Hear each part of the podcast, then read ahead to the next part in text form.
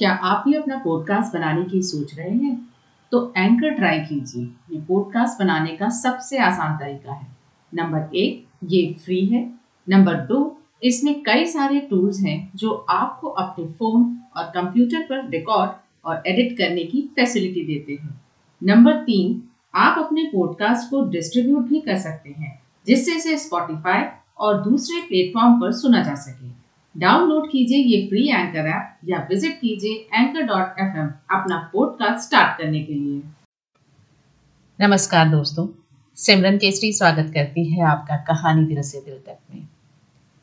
अक्सर मैं सुनती हूँ कि पहाड़ी लोग बहुत मासूम और भोले होते हैं। ये बात कुछ हद तक सही भी है। आज मैं आपको एक ऐसी ही लड़की की कहानी सुनाने जा रही हूँ, जो बहुत भोली और सीधी है। शादीशुदा होने पर भी उसे किसी से प्यार हो जाता है, जिसे वो समझ नहीं पाती है कि कैसे हो गया। कहानी का नाम है जंगली बूटी और इसकी लेखिका है अमृता प्रीतम। चले, कहानी सुने। अंगूरी मेरे पड़ोसियों के पड़ोसियों के पड़ोसियों के घर उनके बड़े ही पुराने नौकर की बिल्कुल नई बीवी है। एक तो नहीं इस बात से कि वो अपने पति की दूसरी बीवी है। सो इसका पति दुहाजू हुआ। जू का मतलब अगर जून हो तो इसका पूरा मतलब निकला दूसरी जून में पड़ चुका आदमी, यानी दूसरे विवाह के जून में।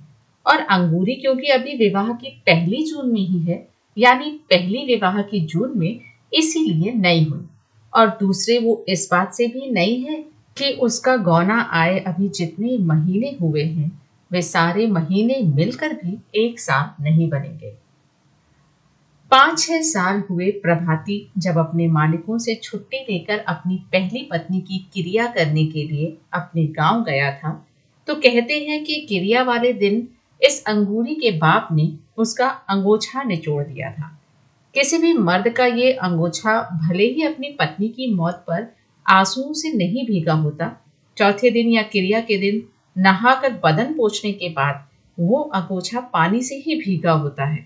पर इस साधारण सी गाँव की रस्म से किसी और लड़की का बाप उठकर जब ये अंगोछा निचोड़ देता है तो जैसे कह रहा होता है, उस मरने वाले की जगह मैं तुम्हें अपनी बेटी देता हूँ और अब तुम्हें रोने की ज़रूरत नहीं।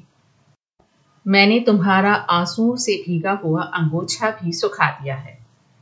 इस तरह प्रभाती का इस अंगूरी के साथ दूसरा विवाह हो गया था। पर एक तो अंगूरी अभी आयु की बहुत छोटी थी और दूसरे अंगूरी की माँ गठिया के रोग से जुड़ी हुई थी। इसीलिए गौने की बात पाँच सालों पर जा पड़ी थी। फिर एक एक कर पाँच साल भी निकल गए थे और इस साल जब प्रभाती अपने मालिकों से छुट्टी लेकर अपने गाँव गौना लेने गया था तो अपने मालिकों को पहले ही कह गया था कि या तो वो अपनी बहू को भी साथ लाएगा और शहर में अपने साथ रखेगा, या फिर वो भी गाँव से नहीं लौटेगा। मालिक पहले तो दलील करने लगे थे कि एक प्रभाती की जगह अपनी रसोई में से वे दो जनों की रोटी नहीं देना चाहते थे। पर जब प्रभाती ने यह बात कही कि वो कोठरी के पीछे वाली कच्ची जगह को पोत कर अपना अलग चूल्हा बनाएगी, अपना पकाएगी, अपना खाएगी तो उसके मालिक ये बात मान गए थे। सो अंगूरी शहर आ गई थी। चाहे अंगूरी ने शहर आकर कुछ दिन मोहल्ले के मर्दों से तो क्या औरतों से भी घूंघट ना उठाया था, फिर धीरे धीरे उसका घूंघट झीना हो गया था। वो पैरों में चांदी की झांझरें पहनकर छनक छनक करती मोहल्ले की रौनक बन गई थी। एक झांझर उसके पाँव में पहनी होती, एक उसकी हँसी में। चाहे वो दिन का अधिकतर हिस्सा अपनी कोठरी में ही रहती थी पर जब भी बाहर निकलती, एक रौनक उसके पाओ के साथ साथ चलती थी। ये क्या पहना है, अंगूरी? ये तो मेरे पैरों की छैल चूड़ी है। और ये उंगली में? ये तो बिछुआ है। और ये बाहू में? ये तो पचेला है। और माथे पर? आलीवन कहते हैं इसे। आज तुमने कमर में कुछ नहीं पहना। तगड़ी बहुत भारी लगती है। कल को पहनूँगी। आज तो मैंने तौक भी नहीं पहना। उसका टाका टूट गया है। कल शहर में जाऊँगी, टाका भी गड़ाऊँगी और नाक की कील भी लाऊँगी। मेरी नाक का नक्शा भी था, इतना बड़ा। मेरी सास ने दिया ही नहीं। इस तरह अंगूरी अपने चांदी के गहने एक नखरे से पहनती थी, एक नखरे से दिखाती थी। पीछे जब मौसम फेरा था, अंगूरी का अपनी छोटी कोठरी में दम घुटने लगा था। वो बहुत बार मेरे घर के सामने आ बैठती थी। मेरे घर के आगे नीम के बड़े बड़े पेड़ हैं और इन पेड़ों के पास जरा ऊँची जगह पर एक पुराना कुआँ है।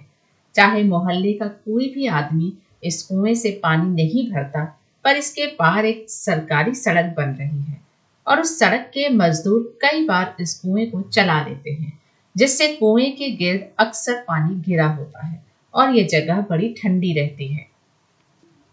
क्या पढ़ती हो बीबी जी? एक दिन अंगूरी जब आई, मैं नीम के पेड़ों के नीचे बैठकर एक किताब पढ़ रही थी। तुम पढ़ोगी? मेरे को पढ़ना नहीं आता। सीख लो। ना। क्यों? औरतों को पाप लगता है पढ़ने से। औरतों को पाप लगता है। और मर्द को नहीं लगता। ना, मर्द को नहीं लगता। ये तुम्हें किसने कहा?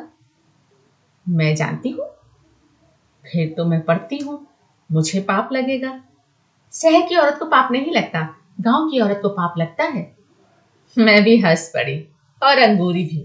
अंगूरी ने जो कुछ सीखा सुना हुआ था उसमें कोई शंका नहीं थी इसलिए मैंने उससे कुछ न कहा। वो अगर हंसती खेलती अपनी ज़िंदगी के दायरे में सुखी रह सकती थी तो उसके लिए यही ठीक था। वैसे मैं अंगूरी के मुँह की ओर ध्यान लगाकर देखती रही। गहरे सांवले रंग में उसके बदन का मांस गुथा हुआ था। कहते हैं औरत आटे की लोई होती है, पर कईयों के बदन का मांस उस ढीले आटे की तरह होता है, जिसकी रोटी कभी भी गोल नहीं बनती, और कईयों के बदन का मांस बिल्कुल खमीरे आटे जैसे, जिसे बेलने से फैलाया नहीं जा सकता। सिर्फ़ किसी किसी के बदन का मांस इतना सख्त गुथा होता है कि रोटी तो क्या, चाहे पूरियाँ बेल लो। मैं अंगूरी के मुँह की ओर देखती रहती अंगूरी की छाती की ओर, अंगूरी की पिंडियों की ओर, वो इतने सख्त मैदे की तरह गुथी हुई थी कि जिससे मठरियाँ तली जा सकती थी। और मैंने इस अंगूरी का प्रभाती भी देखा हुआ था ठिकने कद का, ढलके हुए मुँह का, कसौरे जैसा। और फिर अंगूरी के रूप की ओर देखकर मुझे उसके खाविंद के बारे में एक अजीब तुलना सूझी कि प्रभाती असल में आटे की इस घनी गुथी लोई को पकाकर खाने का हकदार नहीं वो इस लोई को ढककर रखने वाला कटवत है। इस तुलना से मुझे खुद ही हँसी आ गई। पर मैं अंगूरी को इस तुलना का आभास नहीं देना चाहती थी, इसलिए उसके गाँव की छोटी छोटी बातें करने लगी। माँ बाप की बहन भाइयों की और खेतों खलिहानों की बातें करते हुए मैंने उससे पूछा, अंगूरी, तुम्हारे गाँव में शादी कैसे होती है? लड़की छोटी सी होती है पाँच सात साल की, जब वो किसी के पाँव पूछ लेती है। कैसे पूछती है पाँव? लड़की का बाप जाता है, फूलों की एक थाली ले जाता है, साथ में रुपए और लड़के के आगे रख देता है। तो ये तो एक तरह से बाप ने पाँव पूछ लिए, लड़की ने कैसे पूछे? लड़की की तरफ़ से तो पूछे, पर लड़की ने तो उसे देखा भी नहीं। लड़कियाँ नहीं देखती। लड़कियाँ अपने होने वाले खाविन को नहीं देखती, ना। कोई भी लड़की नहीं देखती, ना। पहले तो अंगूरी ने ना कर दी, पर फिर कुछ सोच समझकर कहने लगी, जो लड़कियाँ प्रेम करती हैं, वे देखती हैं। तुम्हारे गाँव में लड़कियाँ प्रेम करती हैं? कोई कोई। जो प्रेम करती हैं, उनको पाप नहीं लगता? मुझे असल में अंगूरी की वो बात स्मरण हुआ थी कि औरत को पढ़ने से पाप लगता है। इसलिए मैंने सोचा कि उस हिसाब से प्रेम करने से भी पाप लगता होगा। पाप लगता है? बड़ा पाप लगता है? अंगूरी ने जल्दी से कहा, अगर पाप लगता है तो फिर वे प्रेम क्यों करती हैं? जी तो बात यह होती है कि कोई आदमी जब किसी छोकरी को कुछ खिला देता है तो वो उससे प्रेम करने लग जाती है। कोई क्या खिला देता है उसको? एक जंगली बूटी, बस वही पान में डालकर या मिठाई में डालकर खिला देता है। छोकरी उसे प्रेम करने लग जाती है, फिर उसे वही अच्छा लगता है। दुनिया का और कुछ भी अच्छा नहीं लगता। सच? मैं जानती हूँ। मैंने अपनी आँखों से देखा है। किसे देखा था? अरे, मेरी सखी थी, इतनी बड़ी थी मेरे से। फिर? फिर क्या? वो तो पागल हो गई उसके पीछे, शहर चली गई उसके साथ। ये तुम्हें कैसे मालूम कि तेरी सखी को उसने बूटी खिलाई थी? बर्फ़ी में डालकर खिलाई थी? और नहीं तो क्या? वो ऐसे ही अपने माँ बाप को छोड़कर चली जाती? वो उसको बहुत सारी चीज़ें लाकर देता था। शहर से धोती लाता था, चुड़िया भी लाता था, शीशे की और मोतियों की माला भी। ये तो चीज़ें हुई ना। पर ये तुम्हें कैसे मालूम हुआ कि उसने जंगली बूटी खिलाई थी? नहीं खिलाई थी तो फिर वो उसको प्रेम क्यों करने लग गई? हाँ, प्रेम तो यूँ भी हो जाता है। नहीं ऐसे नहीं होता। जिससे माँ बाप बुरा मान जाए भला उससे प्रेम कैसे हो सकता है? तूने वह जंगली बूटी देखी है? मैंने नहीं देखी। वो तो बड़ी दूर से लाते हैं। फिर छिपाकर मिठाई में डाल देते हैं या पान में डाल देते हैं। मेरी माँ ने तो पहले ही बता दिया था कि किसी के हाथ से मिठाई ना खाना। तूने बहुत अच्छा किया कि किसी के हाथ से मिठाई नहीं खाई, पर तेरी सखी ने कैसे खा ली? अपना किया पाएगी? किया पाएगी? कहने को तो अंगूरी ने कह दिया, पर फिर शायद उसे सहेली पर स्नेह आ गया या तरस आ गया। दुखे हुए मन से कहने लगी, बावरी हो गई थी बेचारी, बालों में कंघी भी नहीं लगाती थी। रात को उठ उठ गाने गाती थी। क्या गाती थी? पता नहीं क्या गाती थी। जो कोई बूटी खा लेती है, वो बहुत गाती है और रोती भी बहुत है। बात गाने से रोने पर आ पहुँची थी, इसीलिए मैंने अंगूरी से और कुछ नहीं पूछा।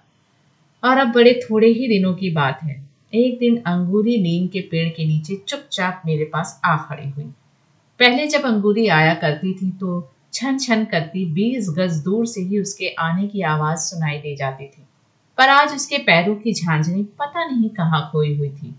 मैंने किताब से सिर उठाया और पूछा, क्या बात है अंगूरी? अंगूरी पहले कितनी ही देर मेरी ओर देखती रही, फिर धीरे से कहने लगी, बीबी जी, मुझे पढ़ना सिखा दो। क्या हुआ अंगूरी? मुझे नाम लिखना सिखा दो। किसी को खत लिखोगी? अंगूरी ने उत्तर न दिया। एक टक मेरे मुँह की ओर देखती रही। पाप नहीं लगेगा पढ़ने से? मैंने फिर पूछा।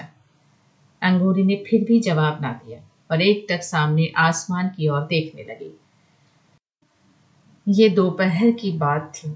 मैं अंगूरी को नीम के पेड़ के नीचे बैठी छोड़कर अंदर आ गई थी। शाम को फिर कहीं मैं बाहर निकली तो देखा अंगूरी अब भी नीम के पेड़ के नीचे बैठी हुई थी। बड़ी सिमटी हुई थी। शायद इसलिए कि शाम को ठंडी हवा देह में थोड़ी थोड़ी कपकपी छेड़ रही थी। मैं अंगूरी के पीठ की ओर थी।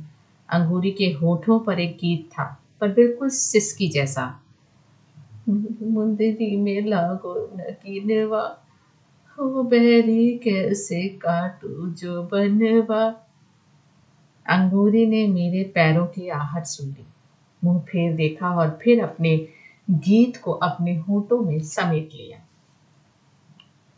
तू तो बहुत अच्छा गाती है, अंगूरी सामने दिखाई दे रहा था कि अंगूरी ने अपनी आँखों में कांपते आँसू रोक लिए और उनकी जगह अपने होठों पर एक कांपती हँसी रखते मुझे गाना नहीं आता। आता तो है।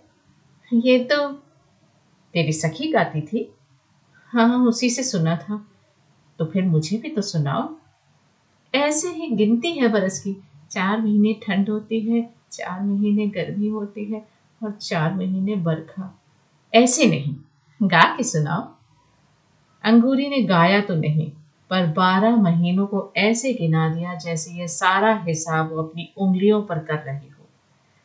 चार महीने राजा ठंडी होवत है थर कापे करजवा चार महीने राजा गर्मी होवत है थर थर कापे पवनवा। चार महीने राजा बरखा होवत है थर कापे बदरवा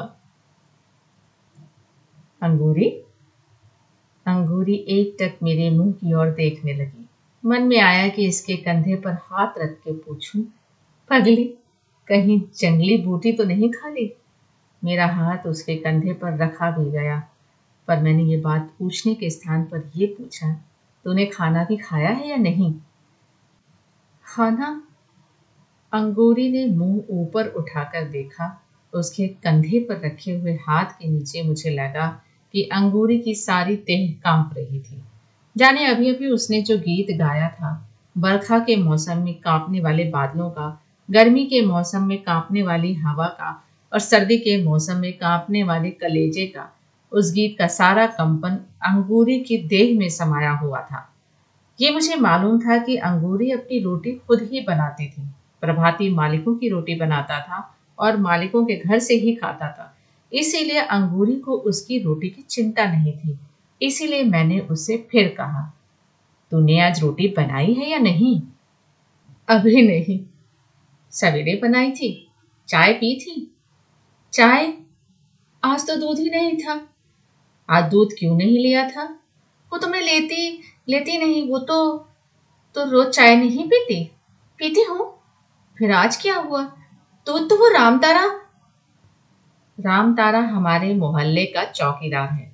सबका साझा चौकीदार। सारी रात पहरा देता है। वो सबेर सार खूब उनीदा होता है।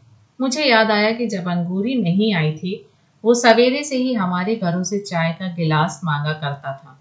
कभी किसी के घर से और कभी किसी के घर से। और चाय पीकर वो कुएँ के पास खाद डालकर सो जाता था। और जब से अंगूरी आई थी, वो सवेरे ही किसी ग्वाले से दूध ले आता था। अंगूरी के चूल्हे पर चाय का पतीला चढ़ाता था और अंगूरी, प्रभाती और राम तारा तीनों चूल्हे के गिर्द बैठकर चाय पीते थे। और साथ ही मुझे याद आया कि राम तारा पिछले तीन दिनों से छुट्टी लेकर अपने गाँव गया हुआ था। मुझे दुख हुआ और हँसी भी आई। और मैंने कहा, और अंगूरी तुमने तीन दिन से चाय नहीं पी। ना, अंगूरी ने ज़ुबान से कुछ न कहकर केवल सिर हिला दिया। रोटी भी नहीं खाई। अंगूरी से बोला ना गया। लग रहा था कि अगर अंगूरी ने रोटी खाई भी होगी तो ना खाने जैसी ही। राम तारे की सारी आकृति मेरे सामने आ गई। बड़े फुर्तीले हाथ पाँव, एक हरा बदन, जिसके पास हल्के हल्के हंसती हुई शर्माती आँखें थी। और जिसकी ज़ुबान के पास बात करने का एक खास सलीका था। अंगूरी? जी, कहीं जंगली बूटी तो नहीं खा ली तूने? अंगूरी के मुँह पर आँसू बह निकले। इन आंसुओं ने बह बहकर अंगूरी की लटों को भिगो दिया और फिर इन आंसुओं ने बह बहकर उसके फोटों को भिगो दिया। अंगूरी के मुँह से निकलते अक्षर भी गीले थे। मुझे कसम लागे जो मैंने उसके हाथ से कभी मिठाई खाई हो। मैंने पान कभी भी नहीं खाया, सिर्फ़ चाय। जाने उसने चाय में ही तो कुछ। और आगे अंगूरी की सारी आवाज़ उसके आंसुओं में डूब गई। अगर आपको मेरी ये कहानी अच्छी लगी हो तो प्लीज़ उसे दूसरों के साथ ज़रूर शेयर करिएगा। आगे इसी तरह की कहानियों के साथ मैं फिर आऊँगी। नमस्कार।